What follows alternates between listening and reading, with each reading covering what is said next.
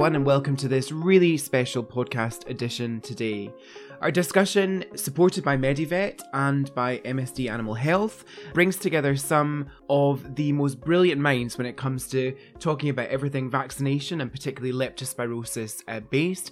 So today we're chatting with John, with Gareth and with Colette, covering all things vaccination, but also some of the challenges that we've faced, particularly when it comes to vaccinations through the coronavirus pandemic.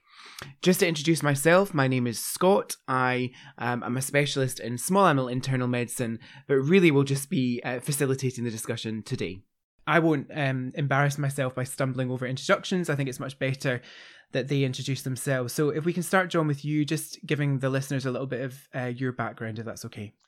Yes, I'm John Helps. I'm a veterinary surgeon. I qualified in 1990 and I spent slightly less than half my career in veterinary practice, in small and mixed practice, and developed an interest in small animal internal medicine. And then around about 2003, I joined the industry, the animal health industry, with Intervet initially, and latterly with MSD now. My roles sort of varied, but it's generally been a technical role, and I've looked after the Nobivac vaccine range for many years, so I've got quite a deep interest in vaccinology and also preventative medicine in general, really. That's about me, I think. No, that was good. That was very succinct. That was very good. And obviously, it's really and actually a really, again, and we'll come on to talk about this, I think just vaccinations generally, we could go on forever talking about not only companion animal vaccines, but actually vaccinations quite literally at the moment, the hottest topic, and such an interesting kind of area to be involved in. So we're also joined by Gareth. So welcome, and if it's okay with you, just to give us a little bit of a insight into your background. Thank you. I'm Gareth Richardson. I'm a veterinary surgeon as well. I qualified in 1994 in South Africa, and spent various roles around South Africa and in the UK. Eventually, ending up in Medivet in 2003. I became a partner in 2004. And worked in practice up until 2015. In 2009, I became a senior partner, concentrated on gaining a surgery certificate, and eventually became an advanced practitioner in surgery. I gave up operating on bones to concentrate more on clinical standards and regional management, eventually solely focusing on clinical standards. And that led to my current role as Chief Clinical Officer of Medivet. Oh, wow. I think that the most sensible thing there was giving up operating on bones. I think that was a very wise choice. I've never enjoyed that. Well, in fact, never have I enjoyed doing that. So, no, brilliant. So you have your role is then mostly kind of is non-clinical now, but you're kind of you work across many different hostels then, I presume. Correct. My role's non-clinical, but I oversee the clinical standards of our whole group across, all disciplines. Great. Okay. Brilliant. Thank you. And then Colette, I'm really interested. I'm interested to speak to you all, but I particularly what you're doing now it sounds fascinating. So I think if you can just give us a bit of an insight into what you're up to now and what your career has been like up to date.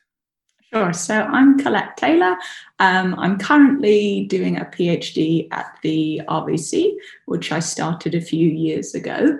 Prior to that, I qualified from Bristol in 2016 and then spent a couple of years in first opinion practice and then switched to emergency practice with Vets Now, and then started this PhD in end of 2018 on canine leptospirosis. So my PhD is mostly looking at the epidemiology of the disease in the UK, so looking at like risk factors and exploring different aspects of it because it's not very well studied in the UK, and then also trying to make a diagnostic test that would be able to differentiate antibodies from vaccination versus infection antibodies. Yeah.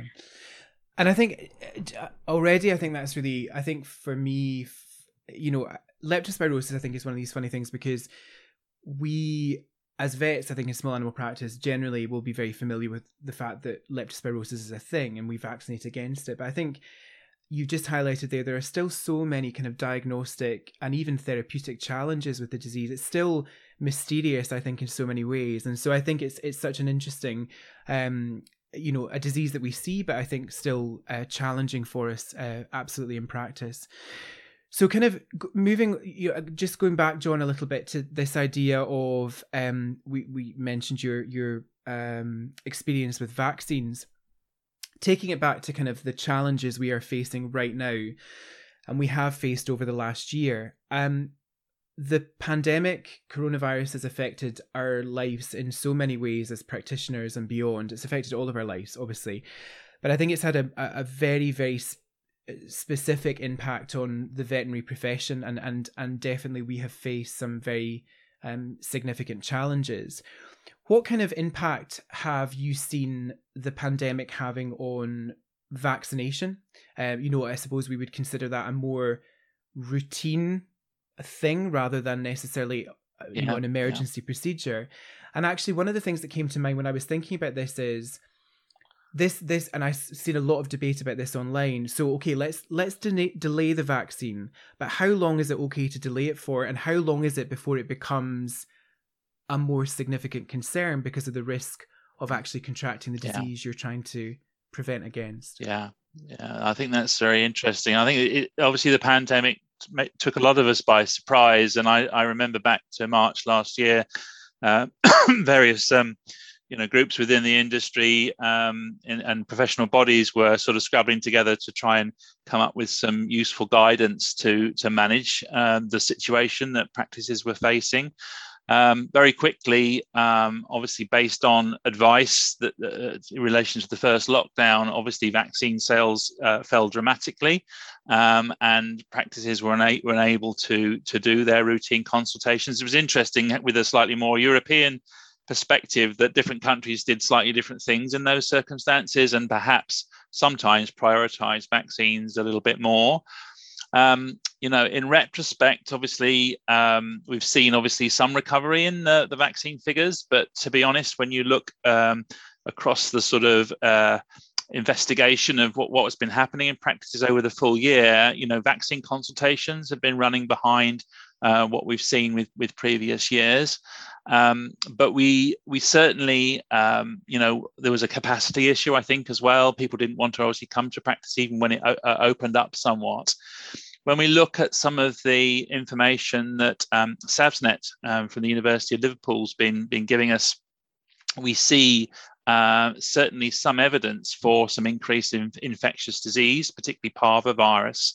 If we use the laboratory confirmed diagnosis as a bit of a proxy for what's been going on more widely, we see, at this stage, even now some time on, if we look at the last 6 months of parvovirus submissions to labs, we're running at nearly double the level we were of disease diagnosis compared to 2019. So I think, particularly where it was young puppies that weren't being vaccinated at that stage, there was quite a big impact on that, and I think that trend, if anything, has got a little bit worse since there. So it is a concern that perhaps some of the changes that are occurring could well be impacting our ability to control infectious disease there. But of course, there are wider impacts of that than just the disease you vaccinate against. I mean, I think that those preventative healthcare consultations have a tremendous role in terms of the more general welfare of animals and picking up health problems and issues and so on.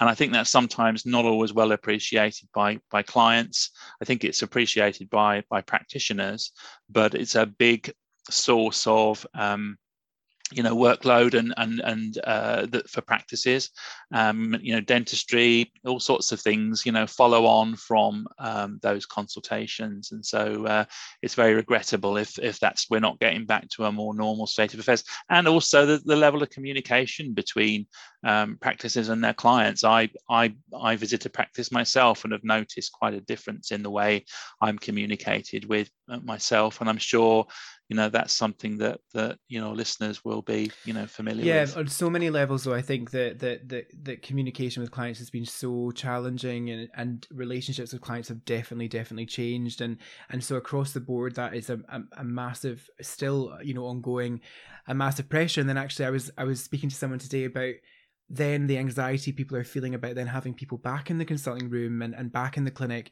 And actually that brings with it this whole other host of kind of stresses. So the whole thing is definitely so multi-layered. I really like that point you made about, you know, these are not just, we're not just, you know, robotically getting people in for vaccinations every X, Y, and Z timescale. We're actually, it's part of a wider relationship, preventative healthcare generally, but also, you know, it's the opportunity to ask questions that maybe owners wouldn't even think twice about. What do you feed your dog? Oh, Absolutely. Digestive biscuits. You should probably change that. Do you know what I mean? That until you ask the question, what do you feed your dog? You're just presuming they feed something that's reasonable. So I think there's so many different parts to that. Gareth, I wonder, so we're talking about potentially a solution to this problem over the last year, but I wanted to also just, what I think is really fascinating, and I'm sure you've all experienced this, there's also a shift, maybe not, you know, a change in people's attitude towards vaccination generally. And this is human or animal. There is obviously certain populations of people, for whatever reason, and I'm not being critical of them, but they have different reasons for being against the use of vaccinations, human and animal potentially. So first of all, I wonder if you were able to talk a little bit about potentially the approach to people that are more sceptical about routine vaccinations in dogs and cats generally, and then maybe a little bit more about some of the things that you're doing to try and help bring people back up to speed with vaccinations. Yes, thank you. Sadly, there was quite a change in attitude towards vaccination following the well-known and now widely discredited work of Dr. Andrew Wakefield in the human sphere with regards to MMR and the autism link. But we do know that vaccines can have adverse reactions and can have side effects. And it's important not to be dismissive of people's fears and attitudes towards that. However, a lot of people have lost sight of the effect of the infectious diseases themselves, and few people have actually experienced a lot of the diseases, which is a testament to the success of the vaccines that we use. People don't often see diseases such as distemper and infectious canine hepatitis as much as they once did. And this leads to a false sense of comfort amongst our clients that these diseases are largely historical, which, you know, as John has alluded to, in the case of parvovirus, is most definitely not the case. And if you stop vaccinating or let the vaccine immunity wane for whatever reason, such as this pandemic, you will see a resurgence of these cases. So our approach is to consult with our clients and discuss their concerns, but provide a firm recommendation on what we believe is best for the welfare of the pet, and to try to alleviate the concerns as much as possible. So we have moved towards vaccinating less frequently as a profession. With the support of the vaccine manufacturers, we now have longer intervals which have been tested between some components of the vaccines, such as the distemper, hepatitis, and parvovirus fractions. And we also offer serology testing to concerned clients so they can actually assess what the status of their pet's immunity is where that test exists. It doesn't exist, unfortunately, for all diseases. We don't have that for leptospirosis, for example. So we generally try to discuss with clients what's in their pet's best interest, and also try to get to the bottom of what their concerns are and build a plan that they're comfortable with to overcome that. So when someone says to you, or someone says to one of your vets, so I was on Facebook and it says on Facebook that we are over vaccinating our dogs and cats. What would be your response to that? Our response to that would be to, first of all, acknowledge their concern, to be understanding and reassuring that we're all as a team wanting the best for that pet, and we want to protect that pet as a family member. I would then move on to discuss, what the significant diseases are that we're vaccinating against, as well as what the latest research and advice from various global bodies such as the WSAVA or the BSAVA, as well as what the manufacturers recommend, and then move on to discuss in general what's been done to extend the interval of the vaccines. I would also go into explaining that antibodies don't last forever and immunity does wane over a period of time. And I think people are becoming more familiar with this in light of the COVID vaccines at present. So it does make it a little bit easier for people to understand how vaccines work and how the immune system functions.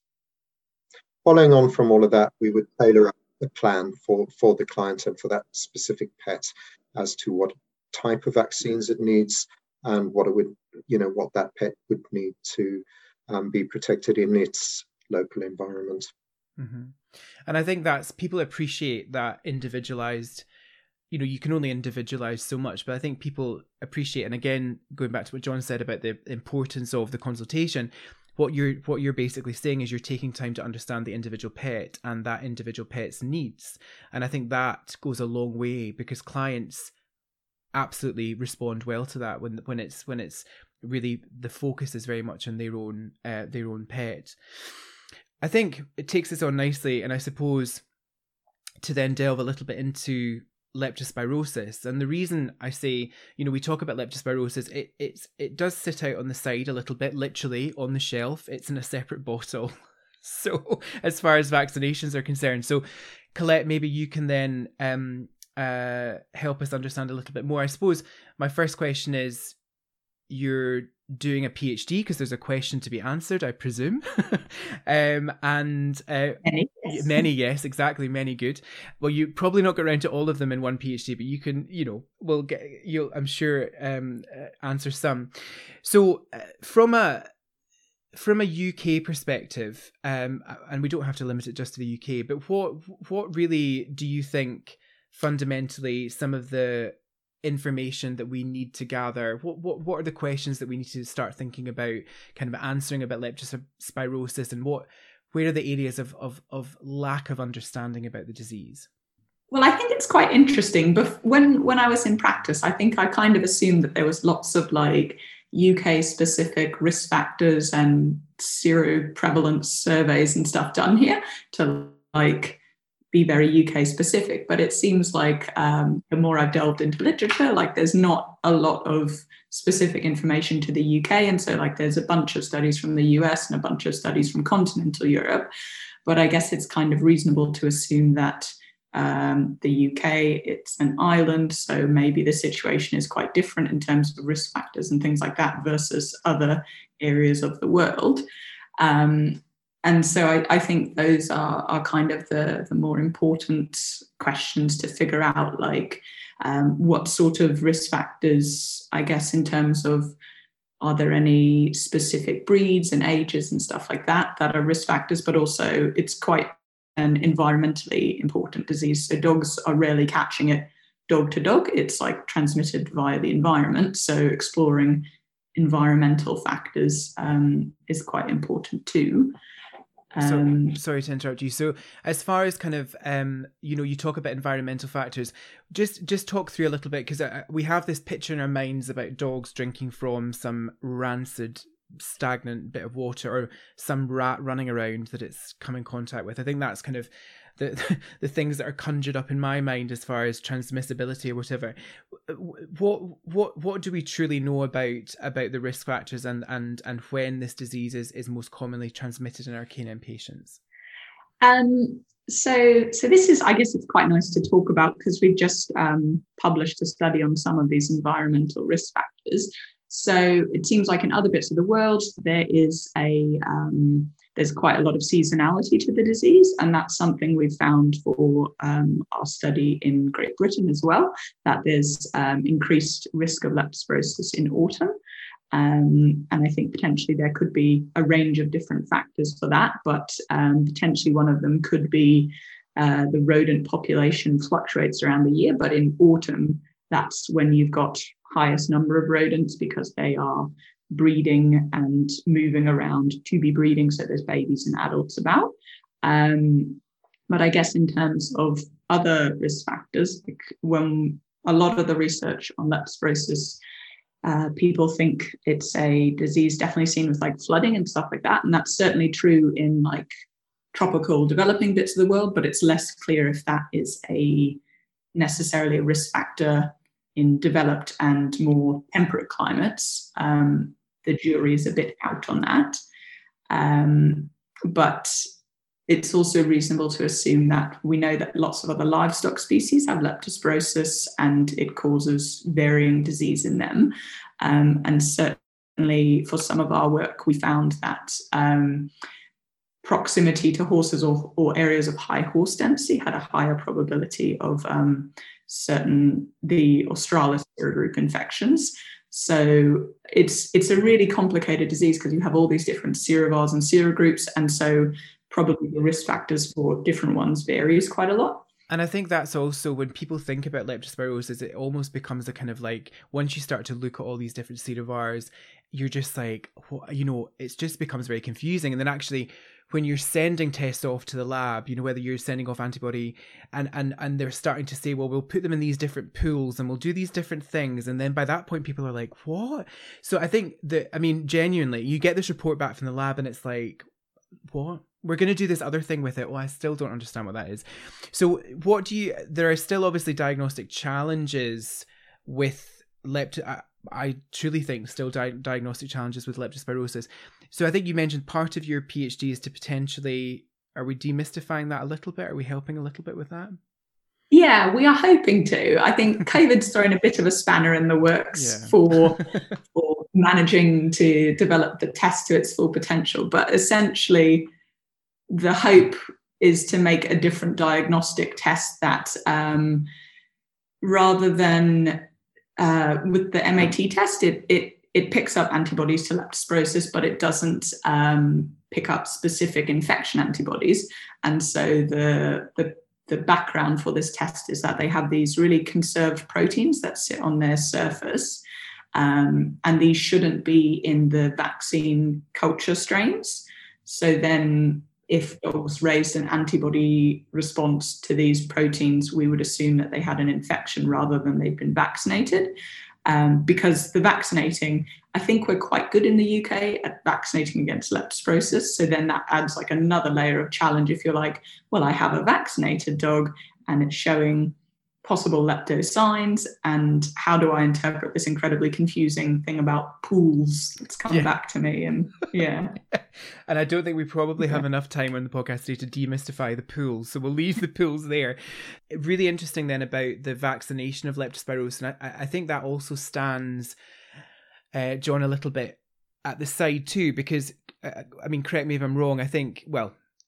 I need correcting because I've not vaccinated for a little bit of time. But so what currently is the thinking behind leptospirosis vaccination, and how, because that is a more regular vaccine than the kind of core DHP or DHPP. Again, I'm showing my lack of knowledge in this area, but if you can just kind of talk us through what the current thinking is regarding the vaccination protocol. In terms of the choice of vaccine or in terms of the actual vaccination course? I'm sorry, I just didn't quite understand the question. Well, both then. So we've got the how many. So we talk about, you know, L2, L4, what we're vaccinating against, but also the time course of the vaccination. Yeah, absolutely. Okay. Well, thinking about the vaccine choice, of course, a number of years ago, it was clear that, you know, a wider range of serovars were responsible for clinical disease in dogs. And that was a trend that was particularly noticed. Well, it was noticed in the States to start off with perhaps a different selection of serovars, but certainly something that was highlighted within Europe and certainly within mainland Europe. We were seeing an increasing number of cases of leptospirosis to serovars such as, the Australis serogroup, for example, serovars, and one called Greppa typhosa as well. And in some cases, that disease was causing zoonotic problems. And in other cases, we were seeing relatively large numbers of animals being referred to centres like the University of Bern, for example, and those individuals had acute kidney injury often associated with these new serovars, the emerging or re-emerging serovars. And so, you know, that was brought us into the process of bringing out a tetravalent vaccine. And similar trends were seen across Europe, and certainly to an extent as well within the UK, since we've been certainly seeing positive cases to the Australis serogroup. So obviously the justification for launching a tetravalent vaccine across Europe is that that's better adapted to strains that are circulating. And certainly in countries where we've been seeing much larger numbers of cases, let's say like Switzerland is a good example, then we've seen substantial reductions in those types of cases since doing that. So the vaccine's certainly been very effective at doing its job. And all the trends perhaps aren't quite the same, and I'm sure Colette will give you more information on the different serovars. We're certainly seeing these novel serovars circulating, some of them anyway, not circulating in the UK as well. So that's really the justification. Certainly for any dogs that travel, you know, there are some countries now where those novel serovars are the dominant, you know, dominant forms of the leptospirosis that's causing disease. As far as sort of the vaccination routine is concerned, obviously the leptospirosis is an inactivated vaccine, whereas most of the freeze-dried vaccines we give to dogs, there are live attenuated strains. Generally, we need to give 2 vaccines of the same form to start the primary course. And so generally speaking, we would recommend that those were of the same vaccine brand and formulation. And that's generally with the L4 vaccine 4 weeks apart. With the Lepto-2 vaccine, where it's used, it would generally be 2 to 4 weeks apart, with a finish from 10 weeks of age. And then obviously as an inactivated vaccine, unlike the freeze-dried fractions, which generally have an extended duration of immunity, they tend to give you quite good long-lasting immunity in at least 3 years. For leptospirosis, really, it's not a vaccine that's associated with long-term immunity. So generally, if one needs to keep the protection, and it is a disease we will see in any age of dog, it certainly there are some age predispositions, which I'm sure Colette can talk about, but certainly an annual vaccine is required for all dogs at risk with that particular pathogen. So that's the sort of routine sort of nature of the vaccination. A question came into my head there. Actually, I don't know, Gareth, if you want to maybe answer or whoever. You know, I think one of the things that has come up with coronavirus. Is, you know, if I get the AstraZeneca, can I then have the Pfizer as my second injection, or, you know, vice versa? And actually, that's one of the things that I'm sure, Gareth, you experience in practice, where, you know, owner gets puppy has been given first vaccination by vet in Scotland, some dodgy vet in Scotland, and then comes to your practice and you then give second vaccination. Is there anything we need to be kind of aware of there, as far as, again, using one vaccination over the other in that kind of scenario when they've already had one and then they come up to your practice for a second injection? I think we're guided by the science, and we tend to be guided by the manufacturers. But in general, I think John's already mentioned that specifically the leptospirosis vaccines, you would want to follow up with the same vaccine that has been given before to achieve the immunity. With the viral vaccines, that tends not to be an issue, and in fact you would expect from first principles a better and stronger duration of immunity by giving mixed brands. Most practices in the UK tend to stock one manufacturer's product, and so we would tend to follow up with whatever we stock, irrespective of what it's had before, with the exception of the leptospirosis, where we would want to follow up with what it had been given or start again. Okay. No, I think, and because I think that's something, again, probably something that we'll find, you know, coming up on Facebook as a, as you say, a non-scientific debate. So it's good to understand that. So John mentioned again, Colette, just some of the work you're doing. I suppose we could, I think we joked when we were talking about recording this that we could probably just do leptospirosis for, 2.5 hours or something. I'm sure you could talk about leptospirosis for 2.5 hours. We do not have 2.5 hours. Just if you can just sort of give us a bit of a summary really of those kind of specific risk factors that you are looking at regarding leptospirosis in the UK. Okay, so I guess specific in a nutshell, in terms of the patient-specific demographic risk factors, we found that we had increased risk in younger dogs and also the kinds of breeds you perhaps expect to have leptospirosis, like working breeds like cockers and collies and lurchers. So when we looked at the UK specific risk factors, that was kind of in line with a lot of the rest of continental Europe. But in terms of environmental risks, what we saw in this thing we did called ecological niche modelling, where we look at the different serogroups to see if they have different environmental preferences, and then map that to see how it looked across the whole of the UK, we found that there was quite a bit of variability between the different serogroups, and also just for leptospirosis overall in Great Britain, it was quite variable which areas had higher probability.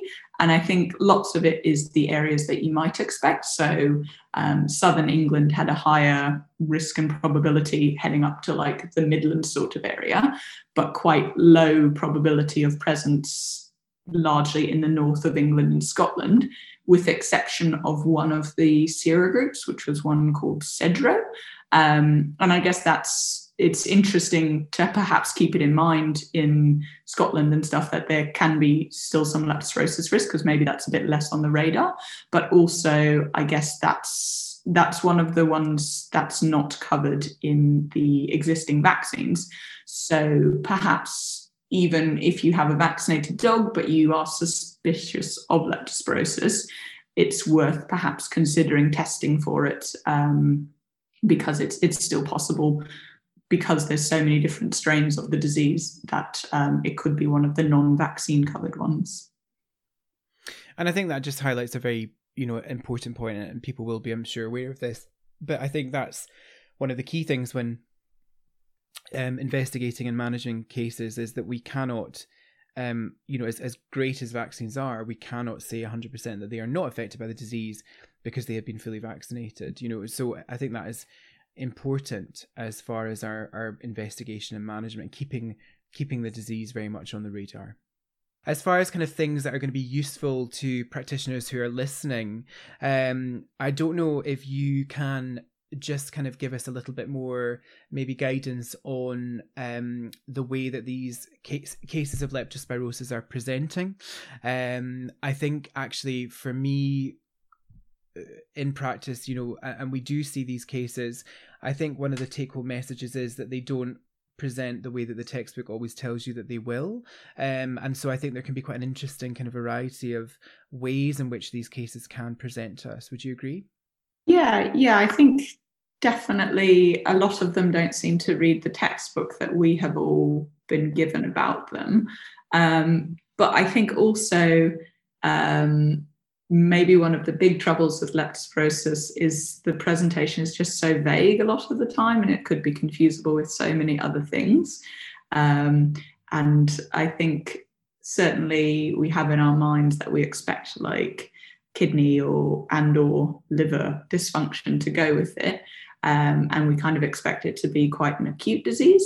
And perhaps that is the majority of them, but also I think there's been some work seeing that there is some more unexpected ways that it can present. Like, I don't think we've seen this in the UK, but in some bits of Europe, they've seen like a kind of respiratory form where there's pulmonary hemorrhage going on. And so the dogs might come in for breathing difficulty and having presentations in that sense, and then perhaps leptospirosis is a bit more of an afterthought because we don't expect it to look like that.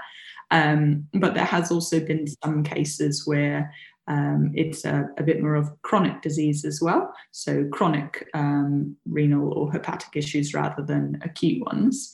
And I think that's kind of like the main ways here. No, I was going to say, I think it's really interesting you mentioned that kind of those pulmonary changes. And I think, you know, again, it's actually when you read the textbook, these things are listed, but I think what is not, it's just not in the forefront of someone's mind. I think we think liver and kidneys, and it's very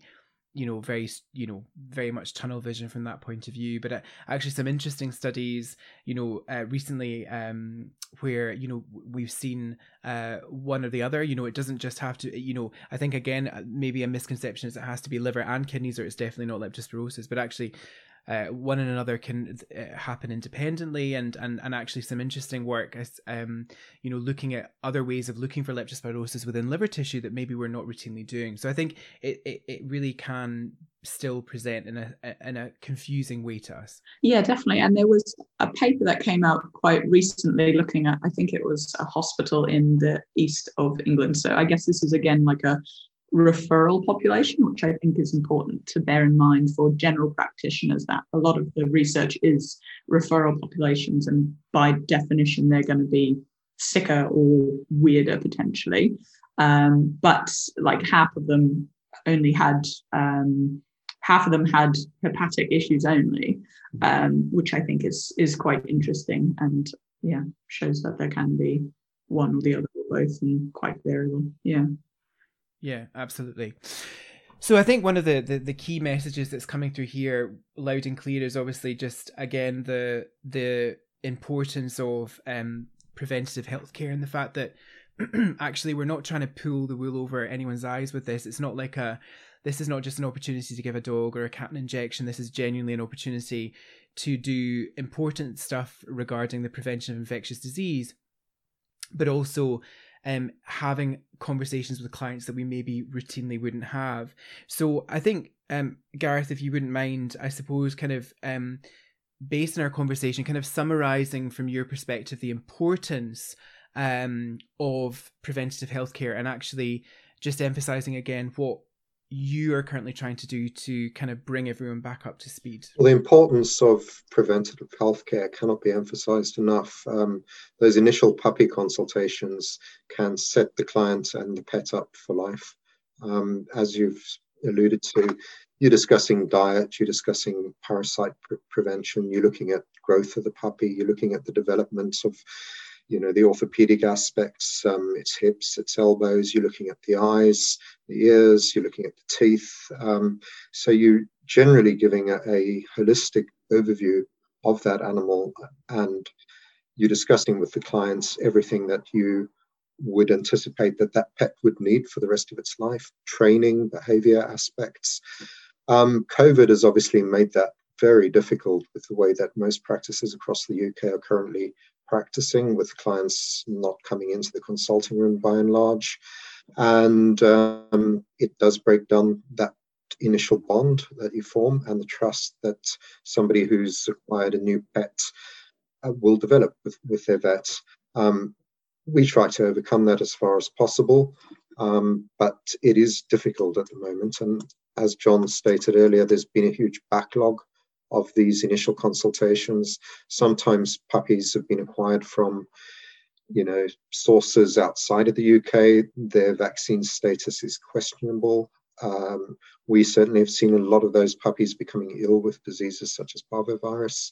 Some of the vaccination certificates that have been presented were fraudulently obtained or forged. So there has been a huge problem developing from COVID. Allied to that, we have the backlog from all the lockdowns where routine vaccinations were not done. So we're sometimes seeing these patients later than we ordinarily would have seen, and trying to catch up the vaccine status, as well as all the general health information that we're trying to impart to the client. And the whole effect is of COVID on society generally and on pets has been devastating, really, I'd say. We're still not back to normal, and it's still going to take some time to get capacity to get back to normal. However, we would strongly encourage everybody who's acquired a pet or who's unsure about their vaccination state to make an appointment and discuss using vaccine amnesties you know, trying to remove barriers and trying to get those pets back on track, really. Yeah. And and we'll get there. I think, like you say, it's just not, it's going to take time to get back to any sort of real normality, isn't it? Okay, so just to finish things up, I wanted to, we'll do our quick fire round. Karen and I, this is our favourite part. So we'll just in turn, John, we'll start with you. I think your career has obviously taken sort of an interesting turn. You know, you've gone off and done things, you know, not necessarily, again, you know, staying in clinical practice.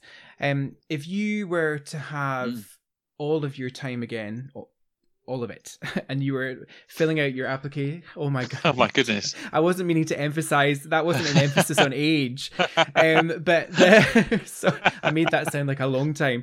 But that's all right. So, no offense meant. If you were to go back to the moment you were filling out your vet school application, would you fill it out the same way? Would you do it all again?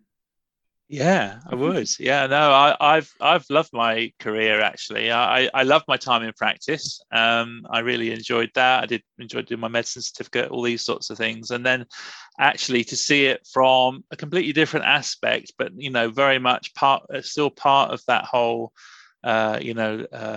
process and how we, you know, to have that knowledge and to be able to apply it in different ways has been fascinating, really. And I think it's preventative healthcare is a really interesting area. It's not the only area I'm involved in. I look after the diabetes portfolio, but at the end of the day, the value that adds to not only to veterinary practice, but really to the welfare of our patients is enormous, and actually often underappreciated by quite a lot of people. We love talking about, and I'm fascinated by all the latest technological developments on surgery and medicine and so on, but actually the preventative side of things kind of falls in a different area. And I think when you understand how it's really working to support, you know, the health of our pets. And I had the experience of traveling to countries of the world where that sort of preventative healthcare isn't really in place to the same level.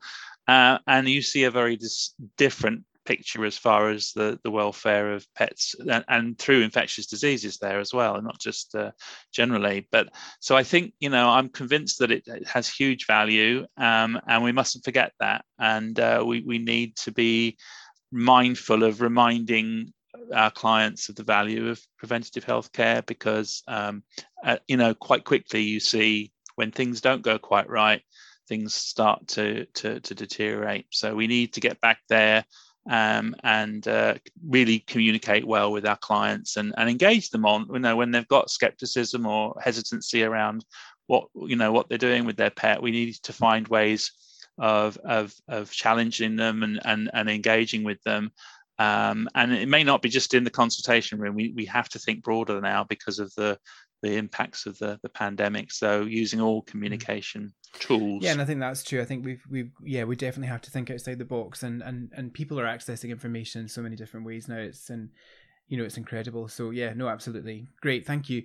And Gareth, I think again, you obviously have had a varied career and, you know, which has gone off in different directions. If you were to, it's always difficult to limit this to one thing, but, you know, if you were to, thinking back on your career, and maybe speaking to, I don't know, your younger self or younger veterinary professionals out there, what is there any piece of advice that you would give to yourself or give to them to better sort of equip them with this profession, do you think? That's a challenging one. Yeah, I think if I had to go back and talk to my younger self, I would say back your decisions and, you know, go with your heart, do what you've set your mind to do, and you won't regret it, because we all became vets to help animals. It sounds like a cliche, but we pretty much all had a passion for animals and wanted to help them in some way. And various arms of the profession all do that through different ways, whether you're in academia or whether you're in industry or whether you're a practitioner on the ground or whether you're in management, you're still using your influence to better the welfare of your patients. Do you know, I actually think that's really, really powerful, because actually that's true. Just because you take a decision to do a in inverted commas a non-clinical role, you're absolutely right. You're still having an impact on that chain of events that ultimately ends with a patient and a owner in a consulting room, right? So you are bettering that process regardless of where you are. And actually, I've not heard it said in that way before. I think that's yeah. No, that was a good one. Well, that was good. That was very good. Yeah. Okay. So Colette, just to finish up. So you, again, have, you know, doing some interesting and varied things in your career too.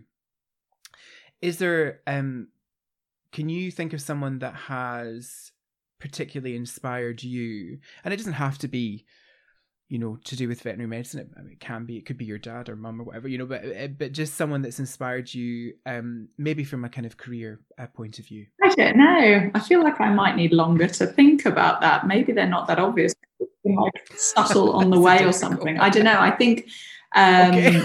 Both in practice and like in uni and now doing PhD, like maybe there's not like a single one standout person, but I think everyone is very interesting and nice to see everyone's careers and everyone's interests and how they approach different things. And I think working in academia, working in clinical practice, and like I think you can take a lot from other people in ways they approach things. And so probably cherry picking lots from other people and being like, yes, I want to do it the way they do it. That's good. Or something like that. Yeah. No, I think that's really true, actually. And I think that's very much, you know, through many of the conversations I've had and, you know, within podcasts and beyond, is very much that people don't think they're inspiring, but actually you just have to start talking to someone and then suddenly you're like, wow, yeah, okay, I'm going to take that little bit of, like you said. So I think we're all inspiring in our own different ways. So no, that's a good answer too. A massive thank you to John, to Gareth and Colette for that brilliant discussion today. Please do head over to the show notes. We've got loads of information in there regarding lots of elements of the discussion today, but also lots of really, really useful links, particularly some great contact details for Colette. If you have any further queries about her work and some of the vaccination protocols that we discussed, John's email is there too, and he's very, very happy to answer any vaccine-related queries. We really are so interested to know what you think as well. And so if you have any feedback about the discussion today or the podcast generally, then please do let us know. I want to say a massive thank you to all of you for listening today, and hopefully we'll see you next time.